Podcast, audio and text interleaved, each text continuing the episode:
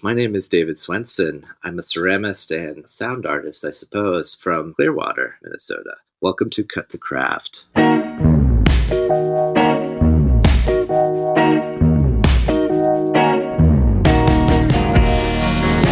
This is the part where we uh, we chit chat for a couple of minutes so that we can gather about 25 seconds of witty banter to put at the very beginning of the episode. Oh, okay, cool.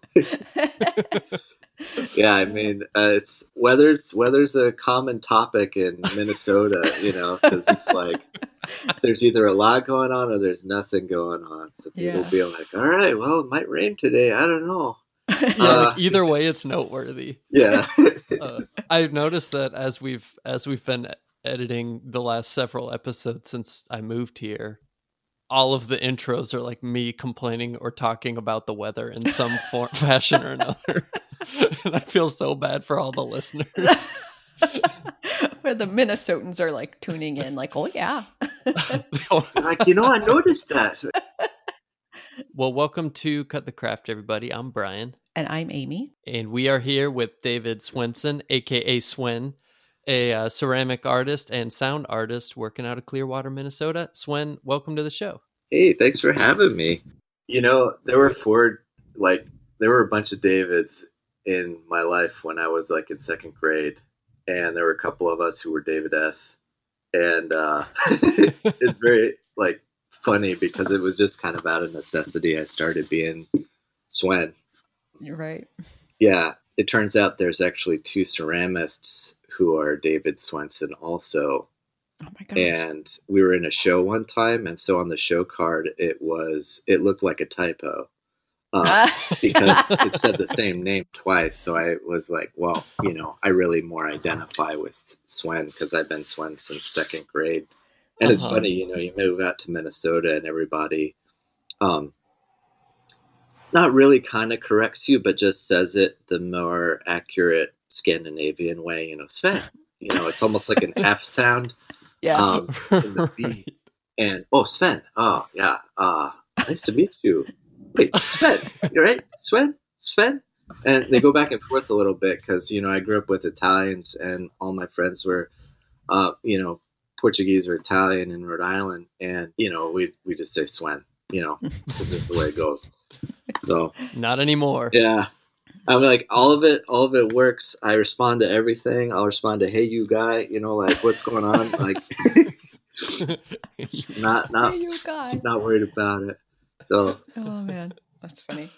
Okay, so for someone who's unfamiliar with your work, can you describe what you make and then how you fit within your own field? uh I will do my best. Um I think it's good to kind of well, first of all, I studied ceramics in school. I went to the community college of Rhode Island after I dropped out of high school and I needed to relax, so I took a clay class, you know. Hmm. And it was I think a lot of people start doing clay stuff because they need to just like no pun intended, find a way to get centered, you know. and it's a good craft media for that. So I'm a ceramist, and I also do some sound stuff on the side. I kind of grew up maybe 10 or 15 minutes outside of Providence, and there's a lot of noise going on in Providence noise music, harsh noise uh, kind of stuff. So I got into some of that. I'm not doing like quite as much of that as I used to, but it's kind of like people always ask, is that like music? And it's like, it can be. It's more like painting with sound, Hmm. like thinking of how a the impressions that you get from the overall composition of like an abstract like color field painting like what sound does red make? Hmm. and just kind of thinking of it that way. And what i you know so sometimes when we go into that that's sort of how i think about it but i don't i wouldn't say that that's what i'm known for. I'm known for like ceramic stuff if anything and mostly functional stuff right now. I do make a lot of sculpture. I'm planning on getting back into sculpture and kind of like balancing the two just because I miss it. And I feel like when you bounce around a little bit, it really, everything informs other things that are going on. hmm And so being kind of diverse with music and sound and uh, ceramics. I don't feel like the ceramic stuff that I've been making would be where it is without all the other stuff going on too. Hmm. You know, it's kind of this weird cacophony. And that's kind of how I explain my process too is it's like comforting chaos. You know, everything has to be going and I have to bounce around and I have trouble focusing, but that's how it works best. That's kind of like it's a hard thing if people are used to like structure for those things. But, you know, in terms of just feeding back into the machine to get new things to happen, I think it's great. But yeah, sorry, that was probably like the we just wanted the back of the novel and we just got like maybe the first chapter or so. I think it's really helpful to know though, because a lot of times when we're talking to people about their craft, it tends to be a pretty maybe a more isolated, focused conversation about just that side of their life. Hmm. But I think, you know, hearing a little bit more about your broader context and that everything is sort of all informing each other thing at the same time is, you know, just kind of paints a more complete picture, maybe, of who is Swen. like, why is this a mess? Yeah, like this is this is totally disorganized. It's sort of like one of those salads you see on a menu, and it sounds like the ingredients are you know whatever came in the you know CSA box or something like that, and it's like let's cut all these up and put them in, and then like do a thing. But then it, it kind of works, you know, and it's like all right, this is this is actually curated. Maybe mm. I'm not sure if you know it's the most professional way to present it. But like I said, I'm going to be real honest because it's the morning anyway, and I'm real honest anyway, just because that's the way I'm programmed. So, yeah. so right now, are you making more utilitarian ceramics? Yeah. So utility is a, a word that gets thrown around, um, and a lot of times people use it interchangeably with the word functional. And mm-hmm. I prefer to use I prefer to throw on the word utilitarian, not to be like aloof or anything, but to because it's a little it provides a little bit more clarity that mm-hmm. the objects are for use. Because hmm. like like not just that they can be used, like it tells yeah. you a little bit more of intent, I guess. Like you can drink out of anything that holds water. You can drink out of something that doesn't hold water. You know, if you stick your finger in the hole in the bottom. You know, you can drink out of a planter, right? And, and it'll work. But I mean, like the degree to which it works is supposed to be easy and enjoyable for like a utilitarian object. You know, mm-hmm. it's performing a service and that is just supposed to be a little bit closer to effortless, you know, in terms of, in my opinion, of how I would maybe gently define the word uh, utilitarian. you know, something that you can just go to every day. You know, mm-hmm. like a good example is just like the coffee cup I'm drinking out of. I'm drinking out of a Matt Krause cup right now, and I've been doing that for the past like two weeks. I normally like rotate a little bit more, but he's a good buddy of mine, and um, it's been just like a really nice daily burner. You know, it's like I don't really think about it. I just go for this cup now, and it does exactly what I need. It's been holding the right amount of coffee. Mm. You know, I don't. That that's the goal. You know, uh, I tell my students when I'm going to make a coffee cup, you know, I want to. The highest honor that I could have is to be the cup that someone goes for when they're not aware and they're just waking up and they just need to get a cup of tea or a cup of coffee or whatever we drink in the morning to wake up mm-hmm. is to just be like that one that you know you instinctually go for that's mm. probably the highest compliment that i could ever hope for and it's a good goal to shoot for if you kind of think about those parameters like comfort ergonomics ease of use and durability you know a combination of those things it's probably the closest definition to that utilitarian piece. Hmm, I really like that.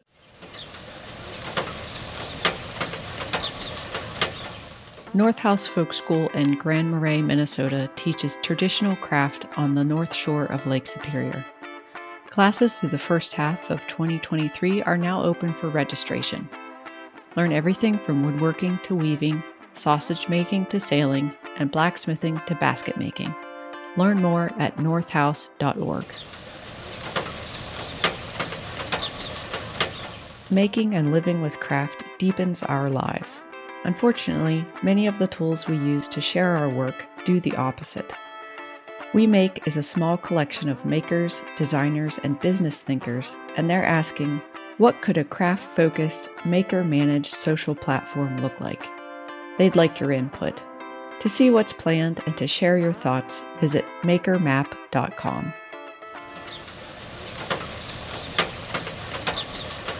Celebrate 50 years of pioneering craft education with Touchstone Center for Crafts in southwestern Pennsylvania. Immerse yourself in a hands on learning experience, including blacksmithing, ceramics, glass, drawing, painting, fine metals, and more. Special programming is offered for educators, nature enthusiasts, teens, and veterans with scholarships, internships, and residency opportunities available.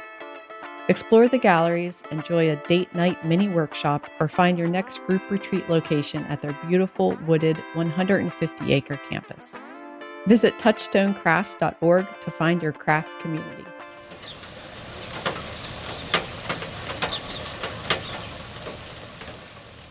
Well, I was just going to ask kind of too, I mean, one advantage that your ceramics might have over another in terms of um in terms of that like someone just instinctually going for that is uh is kind of like your surface patterning uh that you you know the decorations that you put on the surfaces of the clay. And that's not to discount the function and the feel of your mugs or anything but i was just wondering if you could talk a little bit about the you know kind of the surfaces that you're doing and the patterns and stuff sure absolutely you know i started doing that probably seven years ago now seven or eight, because in my pottery classes, people were asking me about how to do surface design, and I had not delved yet into any of that. I had painting classes and drawing classes, you know, so some degree of like, you know, stuff that could be considered surface research, but not really doing that on a three dimensional, you know, round surface. But yeah, uh, my mom had a bunch of rosemaling, uh, Norwegian art, which is a flower painting style that's uh, out of Norway and you know Scandinavia. And I remember seeing that stuff when I was little and just being kind of captivated by it. And I, I was trying to think of like pieces that I felt connected to, but also were beautiful in terms of their surface design. But yeah, so I got into that, and then you know my mom also had some, I think, uh, lace stuff that uh, either my grandmother or like friends of ours had made, and just the patterns in that, and and noticing it on ceramics too, and just like starting to make connections between those. Thinking back, like this is all the thought process when I was getting into like thinking about surface and like what kind of thing do I want to learn about? Because I need to be able to teach something.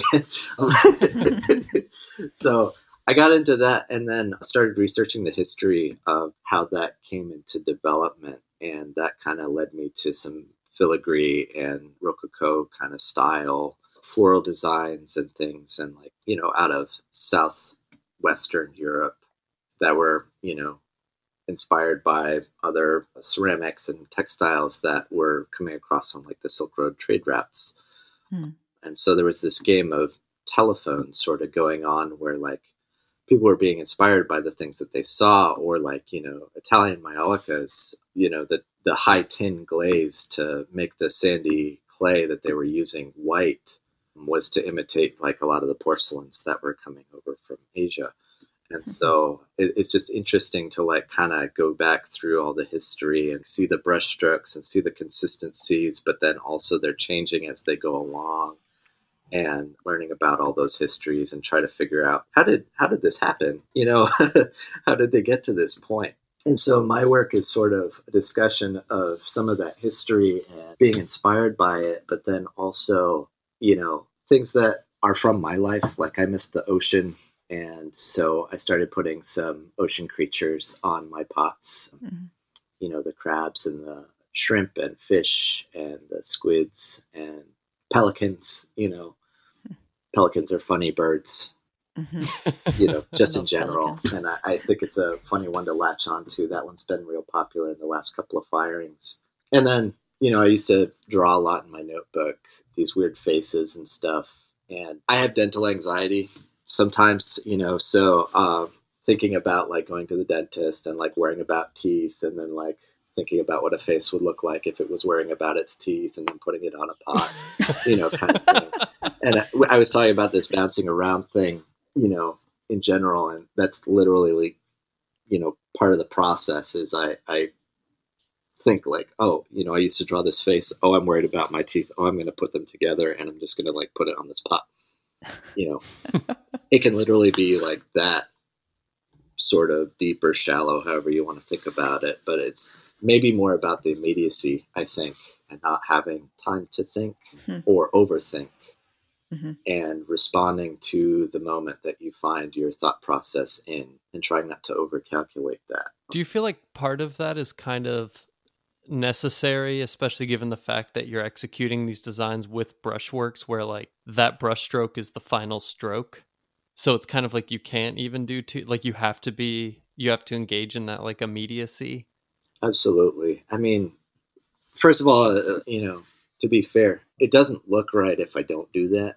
You know, you just got to jump in the pool with mm. this stuff. And that's one of the things I noticed about like videos I was watching when I was learning about brushstrokes. You know, YouTube is great.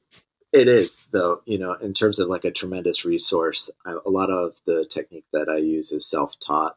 I have some friends who I've worked with who do surface design, and I've learned a lot from them too. But, you know, in terms of the overall, like, just kind of learning about how it, a brush works and when to apply pressure and what kind of fibers I like in a brush, and you know those things all were just kind of personal research, and I, I think they always kind of have to be because it's such a personal thing. Hmm.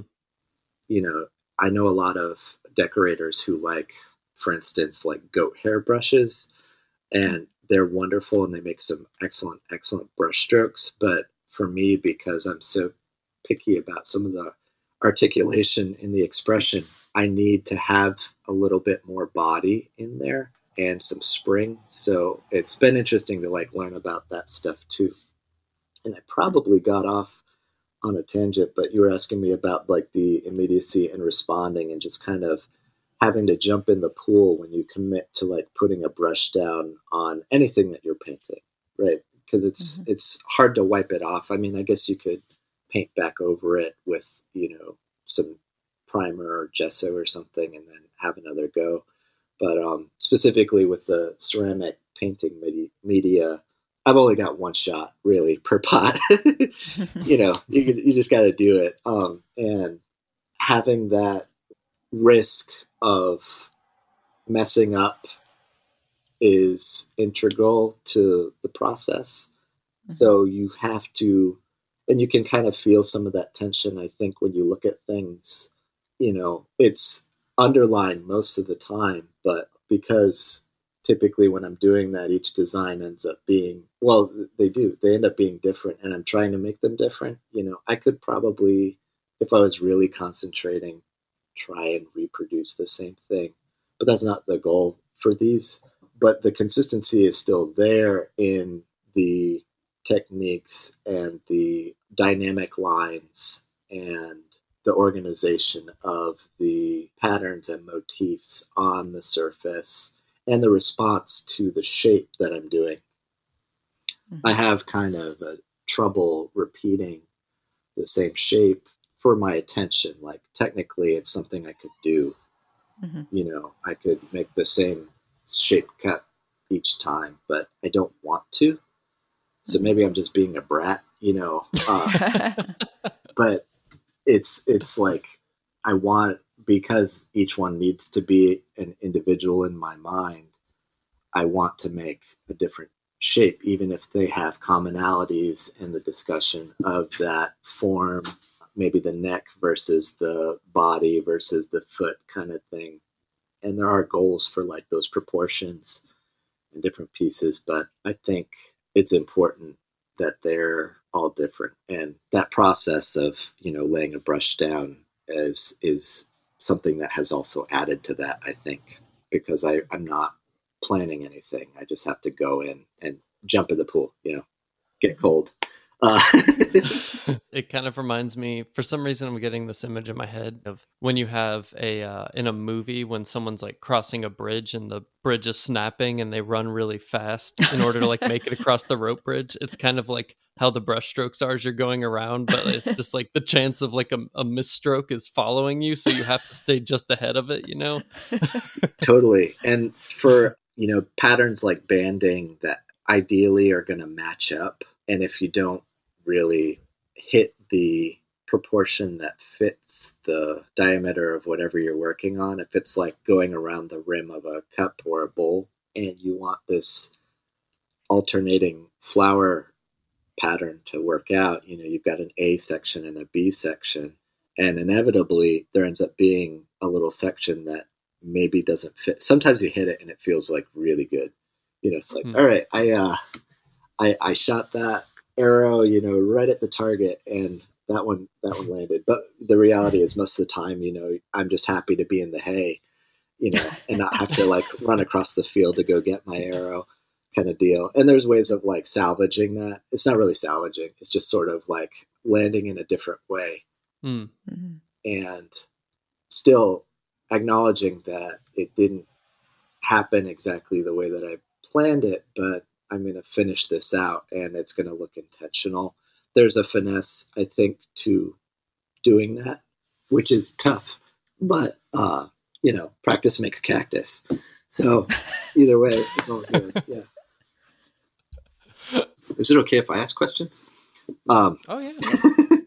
when y'all are thinking about what to make or how to make it or how to explain that, you know, not necessarily in a teaching scenario, but in terms of just conveying a thought process, I don't know. I'm always curious to hear what people or how how like I I suppose I try to think like I've worked with a couple of visually impaired students, you know, and and breaking down process in terms of is that the correct term?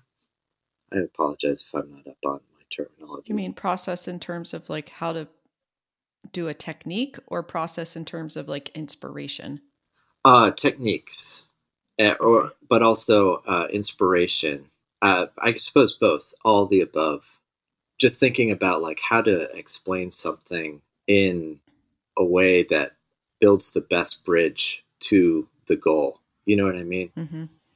I I mean I personally think as far as technique I need to know a little bit about the person. Sure. So I, I've explained like taking wood off of a, you know, a blank basically in terms of like watersheds before because I knew the person was like really interested in things like that. You know, it's like, well, okay, so if rain were falling on this part, we want it to go this way and like things like that. So for me, it's very hinged on the person that I'm teaching, which is probably part of the reason why I don't really like teaching big groups, I've learned, because everyone is so different.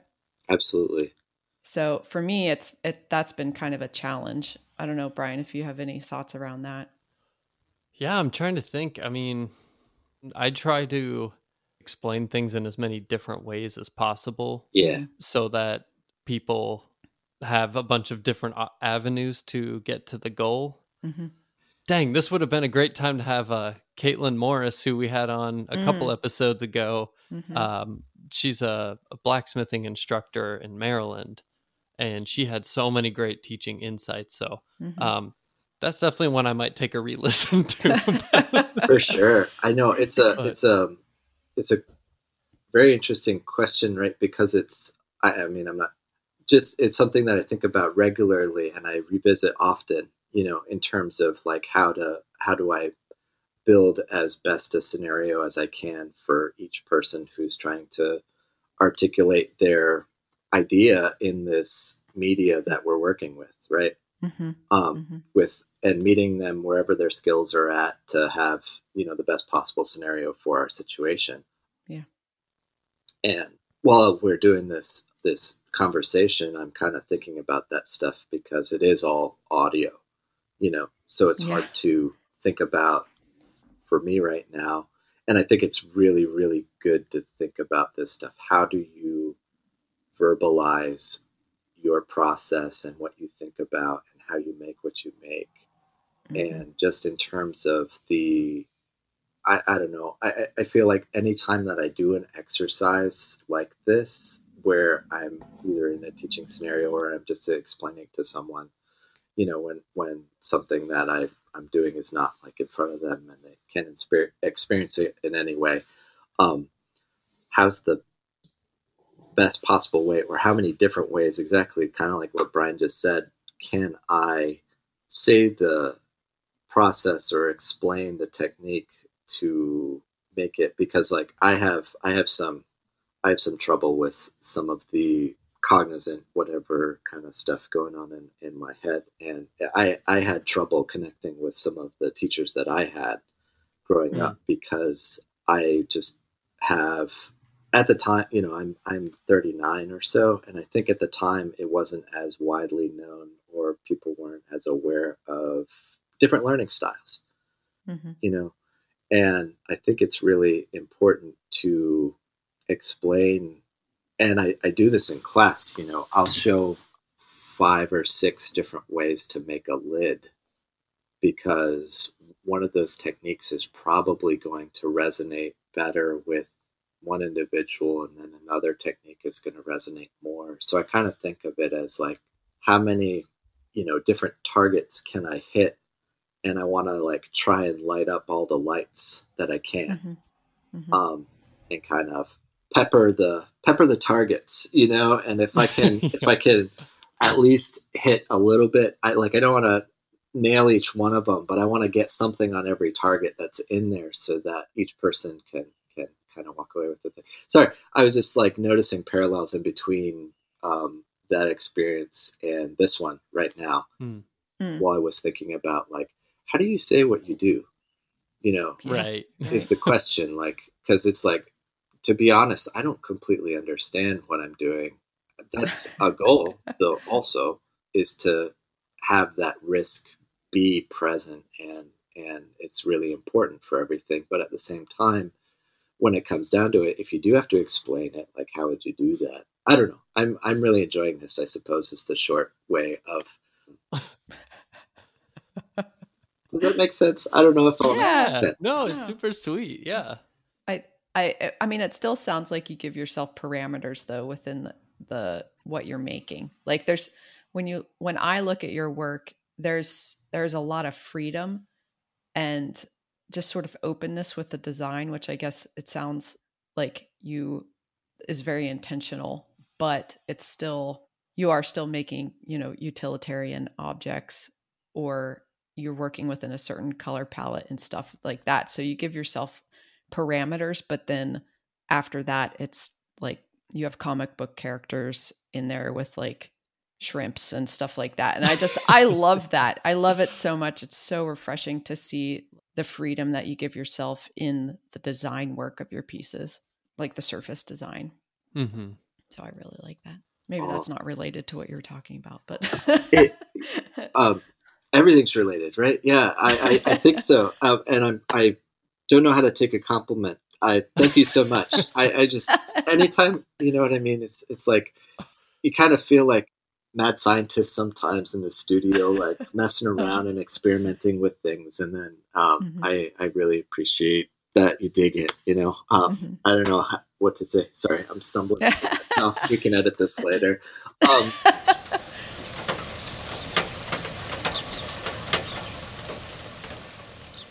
When I think about illumination, I think about the light bulb going on. I think about something dawning on someone. I think about dawn, not the soap. Halos, not the game. And old manuscripts. In sound, I feel the word is close to what it means an onomatopoeia.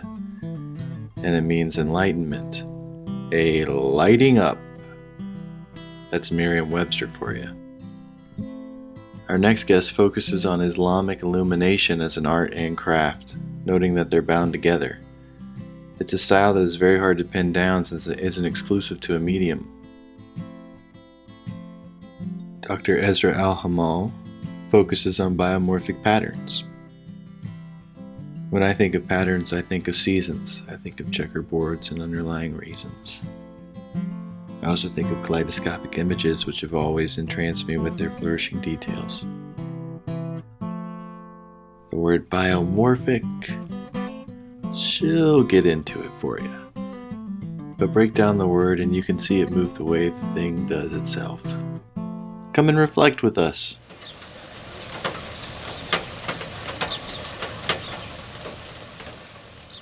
Art that resonated the most with me, I think, when I started studying like art history because I had to in school, you know, kind of thing. Mm-hmm. That's part of the reason that I arrived where this, you know, work is right now. Which is funny because it felt like you had to take art history. You had to take art history in art school, right?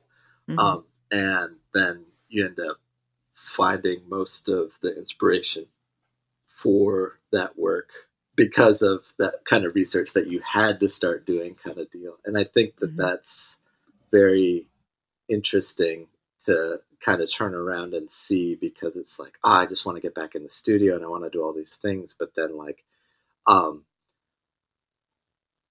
realizing like pretty much everything's already been done mm-hmm. and there's so much that we can learn from and be inspired by just going to a museum Mm. That's basically what a lot of this is. Is it's kind of nostalgia. It's kind of being fascinated by the objects in the bubble at the museum mm-hmm. and wanting to experience them, but not being able to because there's a bubble around them made of glass, you know. and mm-hmm. um, the hands off kind of, I don't. That's one thing I don't like about museums. I totally understand it, but like because of the tactility that is an inherent kind of uh, integral piece of any ceramic object. Um, that's always kind of bugged me. So, you know, I was like, I want to make something that looks old and I want somebody to be able to pick it up. And mm-hmm. so, so it's like almost as a summary, you're saying like, you're seeing these little imprisoned objects in the museums and you're like, gosh, you're so beautiful. If only like you could let this canary out of its cage to fly. Yeah, totally. Like but, I want to open the love... chicken coop and everybody run like But I love that your response is like, well, I guess I'm gonna have to make those things for myself. In a sense. yeah. Like something that captures that spirit of what mm-hmm. you're looking at. Cause I mean when you def one of the things that I mean, Amy and I when we first found your work, it was well poor amy had to listen to me like go on about it for like hours but uh, oh, i like it. But, i liked it. but but uh, like in the sense that when when you look at your pieces it speaks undoubtedly to your experience. And what i love is that it it's this perfect reference to historic ceramics and acknowledgement of of the fact that we can't do anything new mm. but at the same time you're also adding your own unique experiences to it thus making something new like, it's sort of this like cool paradox i've never seen on any other ceramics so i just i don't i get so excited about it as you can tell but yeah i mean just like the little crab reaching for a light bulb shrimps, and then you got Wolverine. And once again, like I like you, I grew up on the coast, so seeing like those shrimp and crabs and sharks and stuff like that is just totally reminds me of my own childhood, and maybe that's why I'm connecting to it so much. But wow, it's just like, and it's not too busy. Like even though every every surface is so covered with you know pattern and design, there's still your eyes are able to focus on different pieces of it. It's not just a pattern to fill the space. Like it's also telling a story and you can look at that and see the story even if you don't know exactly what it is. It's like when you see those old sgraffitoed like vases of ancient Greece and you see mm-hmm. like the muses and stuff whispering to each other and you don't know what they're talking about but like you know they're saying something there's a story right but it's ambiguous what that story is i think that's exactly uh, it's a I'm beyond flattered. It's it's it's a goal, you know, to try and build it's strange to have a goal that is how do you tell a story that you don't know what the story is? you know, like it's kind of a strange behavior, but like at the same time, because of that ambiguity, it, it allows entry into that narrative, whatever it is, because you can kind of like plug in whatever pieces feel like they're missing, Mhm. um, either consciously or unconsciously. Maybe I am super duper flattered because yeah, it's Look at you having to accept compliments. I'm, well, yeah, I'm sorry. I, I I don't know how to deal with. You know, I'm. I, we're all our own worst critics, right? So like when you go into the studio, it's it's hard because it's like, all right, like how do we do this better? You know, and and stepping back and and I don't know. I, I don't know how to deal with it. I'm, I'm getting better. You know, I'm trying, but I am super duper flattered. Well, I mean, I do take it as a good sign that you're not just like, yeah, I know I nailed it. I mean, all I see is like this. This is a strange proportion for like this chicken on this one. I wish it was like a little bit small. You know what I mean, or whatever. yeah. But um, totally. yeah, it's. I am pretty pumped about the new the new pelicans. Uh, I just started putting fish in the little beak thing, and it's actually kind of hard because the beak sac is so big on them. Mm. Because I had to be able to put a fish in there, so I just made it bigger. You know what I mean? Taking the artistic license or whatever to, I'm gonna totally like make the proportions of what I think this sh- probably should be, whatever fits on the thing. I think that's that's a new thing from like the last firing or two, where having more freedom with stuff like that has been really exciting. Because you know the reality is like it's gonna still feel like a bird because of the bird attributes are there enough that it's going to do its thing but how far can i depart from that that it'll still feel like the bird that it is but Mhm. and this is probably like weird um, inside inside Swen's brain, like stuff that doesn't really matter right now. But like, I'm looking over at my shelf and kind of thinking about some of the stuff you were talking about, and yeah, it, it's interesting because like I, I don't get a. Uh, I probably should spend more time looking at them and trying to build on some of those ideas, maybe abstract narrative and and or like how do you put all these things together in a, in a weird way but you know it's interesting is like a lot of the time is spent on just what shape is that area and what do i put in there which is kind of adding to the randomness i suppose. But it's i think of it as sort of like tailoring clothes. Hmm. you know you want the shirt or the jacket or the pants or whatever that you're putting on the model not to like fall apart you know and maybe have some semblance of clothes. But don't worry like while you were in the process of making all these different shaped clothes you have all these different shaped models that you have to tailor clothes for and so none of the solutions that previously worked on other ones are going to work on these Hmm. so you kind of paint yourself in this weird corner. I don't know. This is probably too much of a tangent, but you know, that's uh That's a really great metaphor, though. Yeah. it's Well, you're responding to the space that you've created too. yeah, absolutely. All this stuff is really I'm dyslexic, you know. Uh, I've got trouble with words and and and putting them together. When I had uh reading stuff in school, I had to, you know, take notes on every single thing that I read in order to use another sense to kind of get it in my head. hmm So I kind of ended up focusing more on like spatial development, Mhm. Playing chess and art stuff, and trying to figure out like you start to see shapes on three dimensional objects and then figure out like that's a triangle, this is a trapezoid, what fits in a triangle, what fits in a trapezoid, Mhm. what fits in a long rectangle kind of thing. And it, they end up being quilts almost of all those Yeah. ideas it's kind of how I think of them, especially because, like, you know, uh, going back to, you know, Norwegian quilts and textiles and things like that. It's like, okay, this these shapes go here and these, you know, just like loose rules. Yeah, I think so.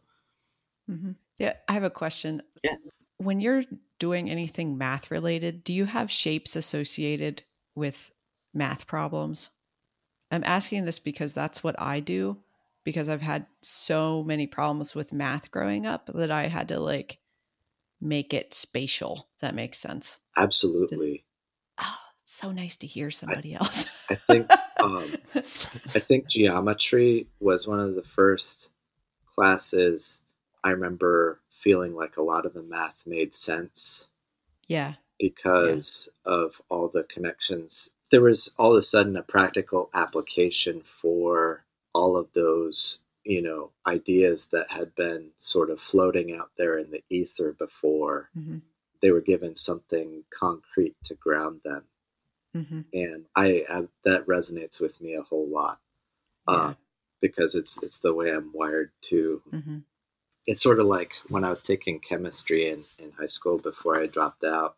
You know, they show you the periodic table, and you, you know, it's literally an abstract thing until you have a practical application for it. And then it was funny getting into glaze calculation and clay body formulation and, and figuring Mm. out that it's basically a map to the universe. Um, and it tells you everything that everything else does and sometimes you can figure out substitutions from it and things like that but it's funny because it's like i remember hating this thing in high school and now it's a and thinking like i'm never going to need this and i'm never going to use it and why are all these like pink and yellow and blue blocks yelling at me you know to do my homework and like now it's something that I use basically anytime I need to like try and fix my glaze or you know Hmm. work on something. It's very interesting to hmm think about those things, right? Like shapes totally make all the sense of the of the math. I think hmm hmm absolutely. Sorry, that was another tangent. No, that's good. We can call Maybe this the can, tangents we can leave it episode. in. so, have you had like what sort of personal transformations have happened with you through through your work and like your practice? Yeah, I mean, I'm still kind of understanding some of that or learning to understand hmm how that thing is and i think that's good you know um, Mhm, mhm. because identity is fluid and we're always changing and i think it's important to like acknowledge that you know we're Mhm. uh, product of our environments. And because the environment that i'm in in the studio is always kind of changing because all the things are constantly changing i try to like have new themes and new patterns that come into every kiln. Also so i'm not so every decorating cycle is consciously like i've done this before how do i change it what how does that fit in with this now or like for instance the last kiln i was painting goats because i had to do a goat project and figuring out what shapes fit around a goat and how do i explain where this goat fits into the sort of graphic theme that I've tried to create for my pots. And I don't think you can help but change in that. In, in the same way, though, because everything's always changing, the sense of identity is hard to think about because maybe it's all changing too. Mhm. I'm not sure. Uh, but I think the underlying themes of I want everything to be different. You know, I want each piece to be an individual if I can. Mhm. I like the place setting on the tables where like all the plates are different and all the Mhm. pots are different. And my goal a lot of the time is to because each piece is an individual to not have them feel like things that have necessarily like happened before. Mhm. It just makes the it makes the situation feel more dynamic to me. Mhm. So I think what I identify with are the loose themes like that. Like I want dynamics, I want aesthetics, I want texture, I want you know new topics to come in. I want these to feel old. I want them to be useful. If you know, I'm working on the utilitarian kind of body of work, and I think I want them to feel playful Mhm. that one is particularly difficult, I think, because anytime you introduce a lot of play into your work, it's a risk of not being taken seriously. Mm-hmm. And it's like I'm a goofball, you know. I'm a I'm a total cut up. I'm gonna you know run around doing as many different crazy things as I can to try and get new stuff to happen. But underneath all the jokes and stuff, I'm trying to maintain a degree of integrity and seriousness in the making of those objects. And it's an interesting goal to have, I think, because it is it is kind of dangerous uh, in terms of ta- being taken seriously. If you want that to be a goal, which also you probably shouldn't worry about that either. You should just make what you want to make and mm-hmm. um, feel what you want to feel and do what you do. But you know, in in terms of trying to build an audience and like those other things, it's hard not to think about you know whether or not you're being taken, you know whether whether or not this is a serious joke or a good articulation of that piece hmm. that is you know has those degrees of oh this is playful but also like this is also serious it's a very strange um, balance piece but i think that my identity lies in those kind of weird abstract goals that try to stay open enough that i have the room to play and to take mm-hmm. the risks but also feel like they're in line enough with those abstract goals to feel in rhythm with what has happened before them. So I've always kind of hated the way I feel like in art school they push like what is your voice? What is your goal? What do you do? What is your sense of like identity in this thing? And I think it's good to think about those, but I think also like you kind of arrive at those when and if you need to. Mm-hmm. I think it's more important to make and try to make the best iteration of whatever that idea that you're having is at the time with the skills that you have. You know, we do the best that we can. And that's more important that you're honest to who you are and what you're feeling at that time than whether or not it is your voice or your you know person because it's going to be that if you're just honestly making the best mm-hmm. thing that you can like i just try to make the most technically I, I, i'm fascinated with technical problems and that's one of the reasons why i work with clay is because i want the technical I want the I want the failure to be there and to be present, which is like totally like you know I'm going to take an auger to the bottom of my ship and I'm just going to let all the water in and I'm going to like try and bail this out and I'm going to do these things. But to me, it's fascinating to try and tame a material that wants to misbehave. Hmm. And that's maybe somewhat masochistic you know, but also it's captivating because everything, no matter how well you feel like you did it, can always go wrong. Because mm-hmm. you're going to make this thing into a rock in the kiln, and the rock's either going to behave or it's not. and I like that it misbehaves. You know, I think there's a degree of gambler in maybe every ceramist nobody makes a painting and then puts it in a kiln. You know, you don't do that. It, it, we're going to fire this thing to 300 degrees below what the temperature is in a volcano. You know, it's like this is just absolutely kind of ludicrous behavior if you think about it. It's just sort of like this is definitely rolling dice. But that is another underlying layer of depth to all the things that are happening. And I think that has a lot to do with feels like I don't know, maybe I'm just paying attention better now or whatever, but I feel like um especially over the pandemic, it feels like a lot of ceramic stuff has caught the eye of a lot of the public. Again, Hmm. I feel like it's it's um, it's always maybe been around kind of thing, but um, it seems like people are into it and don't always know why. And I feel like that might be one of the reasons why is because it's just a risk material. yeah. Does that we did like, I answer like, the find out- question? I'm like going back and thinking about like we were talking about identity. I was talking about risk. I was talking about like I don't like art school and being told that I need to have a voice that I don't know what it sounds like. You know, yeah. And Well, I think Yeah. it's one.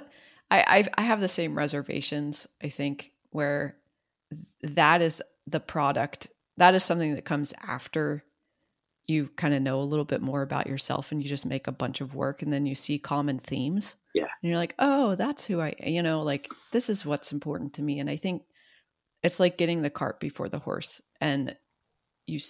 I think it can be problematic because then you're trying to adhere to some sort of ideal that you've decided is who you are instead of just like being okay with what's coming out uh creative like creatively Yeah. i think that's maybe what you were trying to say or yeah, that was yeah much more articulate. Um, uh, I oh, you just got Amy'd. No, sorry no, It happens to me Keep all my- the time. keep my mouth shut no, no, I, No. I love it because I, I do. Like I said, my wiring's all like over the place, and I have. I'm, I'm glad that my um, perspective is is coming across in any way most of the time. uh, you know what I mean? I just like listen to myself in class when I'm demonstrating or something like that. I'm like that. I just stop and I'm like, that was a really strange way of saying this.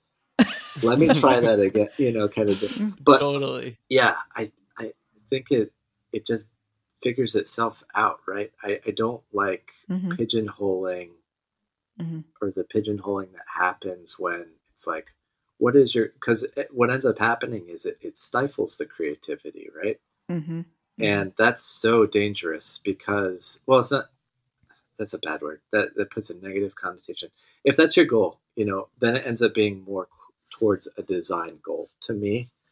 And mm-hmm. if you want the if you want the elements of art to be present that you know it ends up feeling honest and fresh and like an interesting idea and whatever kind of thing when you step back after you've made each piece and you say like it, did i use my voice Mhm. it's like well if you made it you used your voice right like Mhm. i don't know I, that's the way that i think anyway and i don't ever want to limit that piece like i used to say i try to walk in the studio with no agenda other than i'm going to make a thing Mm.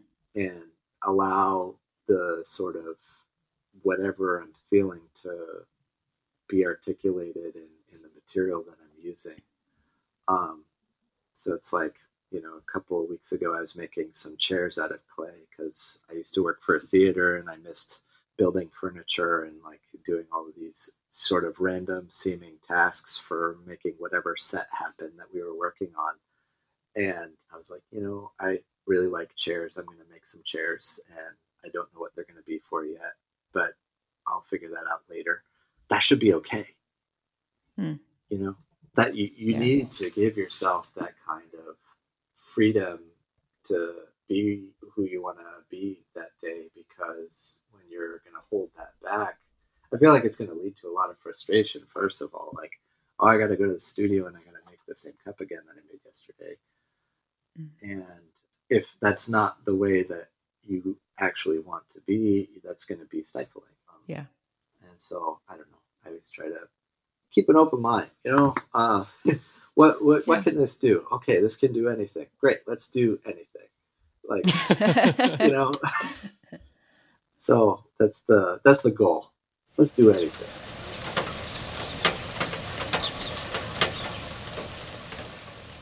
Take a week long or weekend class at the John C. Campbell Folk School and explore their scenic 270 acre campus, attracting students from all over the world. Browse over 800 class offerings and subjects including weaving, clay, blacksmithing, woodworking, nature studies, and more in their new July 2022 through June 2023 catalog. Available online now at folkschool.org.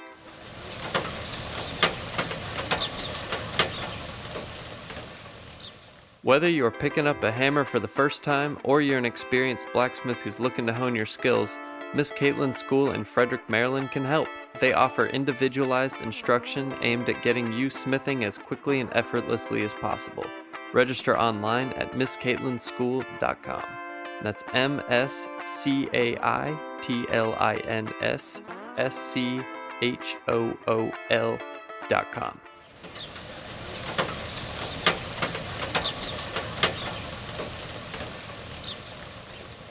So, would you say that that's one of the challenges of like is that a challenge for you like maintaining that Lack of that focus. sense? yeah, it's just sort of like a sense of freedom or is that is it kind of the opposite of that? Is that or maybe it's like two sides of the same coin. It's like a balancing act. For sure. I mean, like especially like now with um, trying to keep up with some deadlines that you know are looming on the horizon, trying to figure out like, okay, what's the schedule for when this Mhm. stuff has to arrive, where it's going, things like that. You know, there's a little bit more rigidness, Mm. maybe in the scheduling and what's happening, but I, I try to maintain a comfortable degree of chaos and so that I can still do some of that stuff and you know promoting the uh, pottery stuff that I've been doing the last bunch of years has um, you know been good for building uh, somewhat of the early part of a career you know in in trying to do some of this stuff. But at the same time like the things that i'm finding now is that it you know the sculpture pieces the weirdo pieces the sound stuff and like other things i haven't had as much time for. And i think that that has been a little bit that's been a little bit of a bummer. Um, but at the end of the day it's like if you're gonna pay the mortgage and like do all this stuff it's like there's certain things that need to happen. Yeah. but that said like you know i think there needs to be a healthy balance. So one of the goals i made for this year was to like try and make some more crazy stuff. So i've been working on some some module ideas and things like that but it's hard to say and i probably danced too far from what the question was now to feel like this was actually an answer. But hopefully that sort of articulated some of that. I'm not sure. Can you repeat the question? Well, I was just sort of talking about the challenges, and it sounds like yeah. the like the satisfaction kind of is the challenge, or maybe the challenge is satisfying. I think so. Yeah. I mean, all the it's cyclical, right? yeah, The challenge feeds to new challenges. Like you've got Mhm. over that hurdle, so we're just gonna line up the next one and try to jump over it Mhm. and see if we can catch some kind of rhythm, maybe. But yeah, but not too much of a rhythm Not too so much. that you can branch out. yeah, we're gonna switch lanes a couple of times. Yeah. We're not supposed to do that, but it's okay. If I jump over the hurdle that's like one over or two over from me, that's probably okay too. yeah. uh, probably finish the race last, but that's okay. We're not on a schedule. Yeah. Oh, that's funny. I think um, the challenges are like all the balance stuff, you know, especially as you get a little bit older. Like it's weird. I still feel like I'm early 20s, like Mhm. in terms of my maturity level. You know, I like I I'm just not there. I'm a goofball, but you know, I'm going to be 40 next year and, you know, I want to pay the bills. I want to like do all this stuff. I want to keep the machine rolling and like do those pieces. And so far so good, you know, kind of deal. But it, it's it's been interesting because when you're especially the last couple of years trying to figure out like okay i need to switch to an internet platform i need to adapt. I think adapting in any kind of arts or crafts practice is like super important because especially like ceramics we deal so much with chemistry when we're making the slips and the clays and the glazes and stuff. Minds close. We're not a large enough you know supporter of buying those materials to keep the mines for the materials open. Mm-hmm. And so periodically things change. And you got to get out your periodic table again and like do your math and figure out like okay, how do I make something that is probably pretty close to my glaze with this new material? And you know, it happens like uh, the first I remember people talking to me when I was in community college about like how mines would close and stuff like that. And then I experienced it with like a major glaze that I used. I used a lot of Kona F4, and then that mine closed. And then when I ordered Kona from the, it's a sodium uh, feldspar. When I ordered that from the clay store, uh, I got Minspar, and I was like, this is different. Huh. And it was, you know, close enough that I was able to do that. But it's interesting because larger, we've always depended on larger industries to keep the mines open that we have, Ah, you know, gotten used to using. huh. And um, when they decide to switch materials or if they find a way to cut costs by like using another material, then we have to adapt.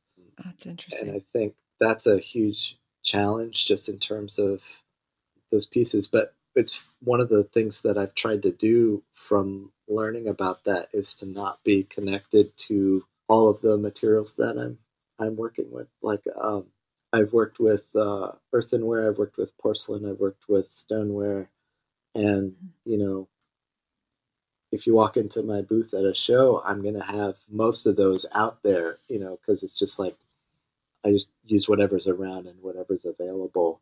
And I didn't know if I would end up owning a gas kiln in school, so I, you know, spent the last six months that I was studying trying to develop an electric kiln scenario that would work for me because that really has been a good piece for uh, being adaptable is that you can kind of have an electric kiln anywhere.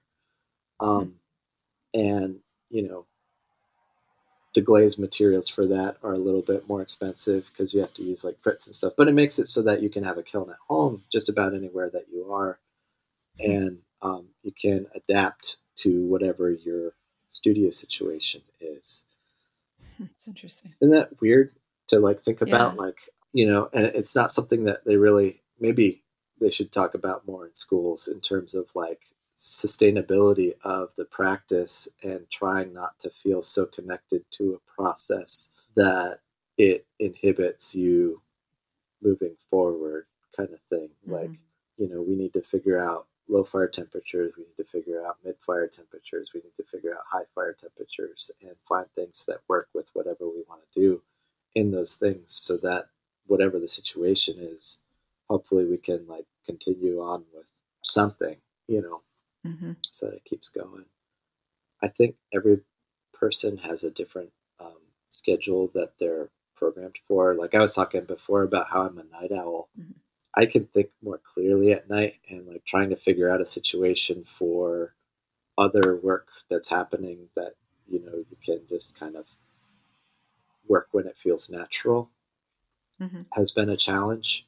I was uh, working some overnight jobs, and then I also like to work in the studio at night, and then you know figuring out the balance of like what works with the time that you have, um, and and all those pieces. But it's just a trial and error thing, I think, Mm-hmm. trying to figure out when when those pockets of time are, and then what can happen in those periods, and all those pieces. But you end up find again, you find the whatever rhythm ends up feeling natural and just kind of try to ride the wave. Yeah. So, do you have any mentors that you'd like to acknowledge who've made a difference in your practice? I do.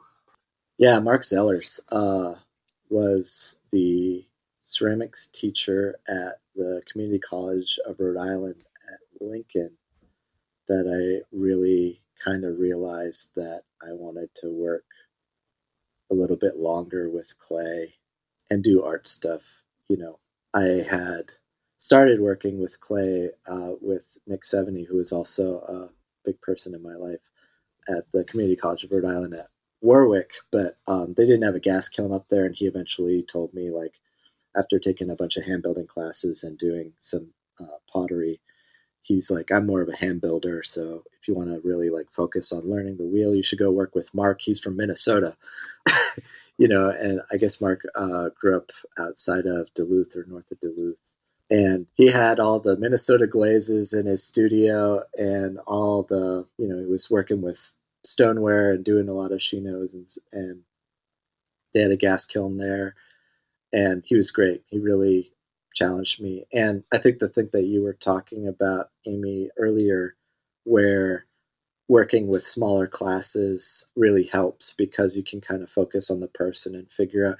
Mark really figured out like what my learning style was and literally tailored our independent studies to kind of work as best as you know he and I could understand for the way that my weird brain wiring was.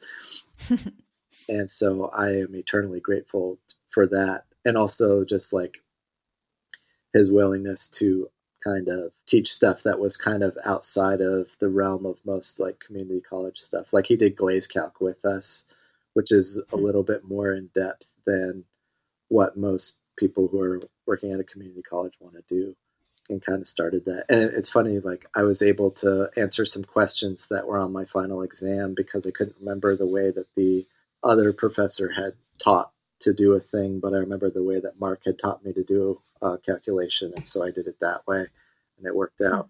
So, and also like all of our equipment was falling apart at the community college. so, like, you know, when wheels needed to get fixed or something like that, we'd take it apart and we'd work on the wheel you know, instead of doing what we were going to do. Or like if the burner kit died on the gas kiln, we'd work on the burner kit to like get it so that it was working properly again. And just practical application stuff like that. You know, we were talking about that's awesome geometry mm-hmm. early. That's the kind of education that you can't always do in a large group. You know, mm-hmm. especially like hands on. Like this is what's going to help you when you're like piecing together all these broken parts or like salvaged bricks and things like that like how do you make a thing that works for you um, mm-hmm. so that was like unbelievably helpful in terms of like other pieces because one of the jobs i got when i moved out here to minnesota was i was the studio manager at bloomington art center for a little for a little over a year i think and i ran into problems and i knew how to do them without you know, officially having that training because we had done some of the projects. So um, that was big. Mark's kind of like my my dad a little bit, you know. We, we really bonded. That was a tough one to move off to school, but also, I mean, there are a lot of people that really were very integral to the way that I think and the way that I've been able to continue working. I went to Alfred University in upstate New York, and I got a chance to work with Linda Sikora and Andrea Gill and Anne Currier and Walter McConnell and Wayne Higby. My goal when I transferred there was to try and work with as many of the faculty, and they have a lot of ceramics faculty. That was actually the biggest reason that I went there was because I knew that there was going to be a large group of people who all had different skill sets and who were all wonderful and all had different ways of thinking. And because of my scatterbrain, I was like, I think this will work out.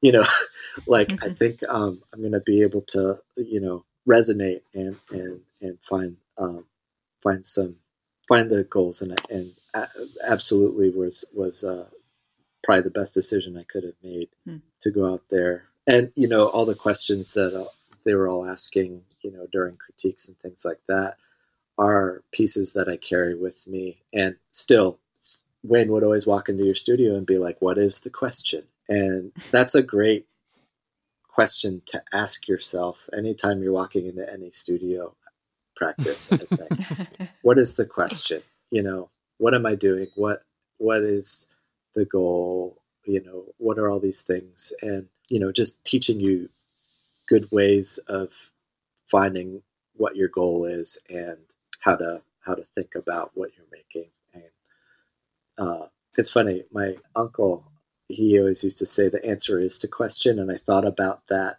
after I heard Wayne say, "What is the question?" And it's kind of the same thing, you know. It's good to ask questions. It's good to like find different answers for the same question. And that keeps all the random stuff happening. That is Mhm. so much fun to mess around with, right? You can never have too many questions. Yeah. I mean, that's the thing is like, or if it feels like the question's answered, to ask another one, you know, to keep all the studio stuff fresh. Mm. I kind of purposefully try to ask more questions, probably for that process. That's probably part of the challenge uh, is to answer all the questions that I'm always asking. Um, because there's there can always be more questions, right? Right. But uh, Bob Briscoe, Bob is like kind of one of the big Minnesota potters that really made the reputation for this place, and just a unbelievably generous person with his time and thoughts, and just making sure you know people are taken care of. You know, while we're helping out at the show and like all this stuff. He started the. Croix Pottery Tour while I was him and a group of potters out here got together, but it was always his uh, spring show was Mother's Day weekend, and then friends just kind of started doing that, and it ended up, you know, 30 years later now being one of the largest uh, pottery events in the nation. Uh, there's nine stops up here in Minnesota every Mother's Day weekend, and there's probably over 5,000 pots at each location. Wow. So it's just like overwhelming. That's something to put on your calendar next year, Brian should definitely come up to the uh, number of the locations and or all of them. It's just like overwhelming to look at all the beautiful stuff. But anyway, Duly noted. yeah, that's a, that's a big one. And uh, but Matt and I went to Bob's to volunteer there, and um, they kind of the Potters welcomed us sort of into their family. Of you know, it's a show, you know, but at, at the same time, um, the way that Bob set up his stop, it felt like coming home. Um, and just like that welcoming, generous, you know, atmosphere was just a great vibe for the whole weekend. You know, it didn't end up feeling like work or like it was a pottery sale. It was more like a party at his house and like everybody's invited and there's good snacks and there's good drinks and there's a fire and good music and like all this stuff. So it's just like that made a big impact on me in terms of like how to how to run a pottery event, but then also like Matt and I ended up buying both of his studios. so uh, Matt bought his studio, Matt Krause, when he and his partner re- retired and moved to the city. Uh, they moved downtown to Minneapolis. They wanted to be closer to downtown to do music and have fun, you know, doing music stuff and and uh, food and just all the all the things that weren't always available out in the country. And then he bought a studio up in Clearwater, and then a couple years later, after he built it up and was working here, decided he was done. So me and my partner were able to buy this place, and it was like turnkey ready. And you know, it has that has been probably the biggest step in the last ten years or whatever in terms of like trying to perpetuate all these weird ideas, you know, in the studio is to have a studio, you know. So uh, to him, I'm also eternally grateful. He and Mary are just champions. Well, and speaking of like events, kind of like the one you were talking about, or your studio and things like that, if somebody wants to see more of your work, where can they find you? Oh, shameless self promotion, right? Um, where are you? What are you doing? Um, probably the easiest way to keep up with me is I am trying to get better at social media. My Instagram tag is at Swenwares, S W E N W A R E S. And um, I post most of my stuff on there, but I also have a website. Um, I need to do a better one, but right now it's a Wix site. So if you type into Google Wix, W I X S I T E, and then Swenwares, I'll come up on that too. But I'm also at a couple of couple of galleries. I'm at Schaller Gallery in Michigan, Northern Clay Center, and Grand Hand in Minneapolis and St. Paul. I'm working with Akar now, uh, Clay Akar, A K A R, in uh, Iowa. Those are good spots to to find me at. Oh, uh, upstate MN too. My buddy Christopher has a wonderful gallery up in uh, Granbury. Oh, cool. So he's like, he's way up there. That's an awesome spot up there. Um, Mhm. We're hoping to get up there and, and hang out for a weekend and just like make some good snacks and see Chris. Nice. So Nice. Yeah. Well, and also many of our, um, well, at least we're, uh, a lot of times our episodes are sponsored by North House Folk School, which is in Grand Marais. Mhm. yes, And uh, so, yeah, when you're going up to take a class at North House, go ahead and stop by that gallery there and check out some of Swen's work. Yeah. Oh, yeah. I've been meaning to. Um, I want to take. Sometimes they have uh, knife making classes up there, and I think Mhm. it'd be fun to like try and make some. I think they haven't done it in like the last couple of years, but I feel like last time I looked, I was like, oh, I should go do this. Man, I was down at Penland when um, I think Seth Gould was um, Mm, teaching a tool making concentration. Mm. cool. And I was like, oh my gosh, I want to hang out in the forge like the whole time. Like they're making hammers and locks and just like amazing stuff. I want to, yeah, I want to take some classes and, and uh, bounce around. I should do that. Yeah, I need to look at their schedule. yeah. Do it. Yeah. well, uh, Swen, um, we won't take up any more of your your morning, um, but we just yeah wanted to say thank you so much for for joining us on the show and for chatting and for waking up early, even though you're a night Oh. owl. No, this is great. Um, thank you so much. I really appreciate it. And it was great to talk to y'all. Well, thanks so much for joining us for this conversation, and also to everyone who supported the show, whether financially or otherwise. An extra special thanks to everyone who supports us on Patreon or has made donations to the show through our website. We have lots of fun ideas to participate in and contribute to the craft community, but we need everyone's support in order to be able to do them.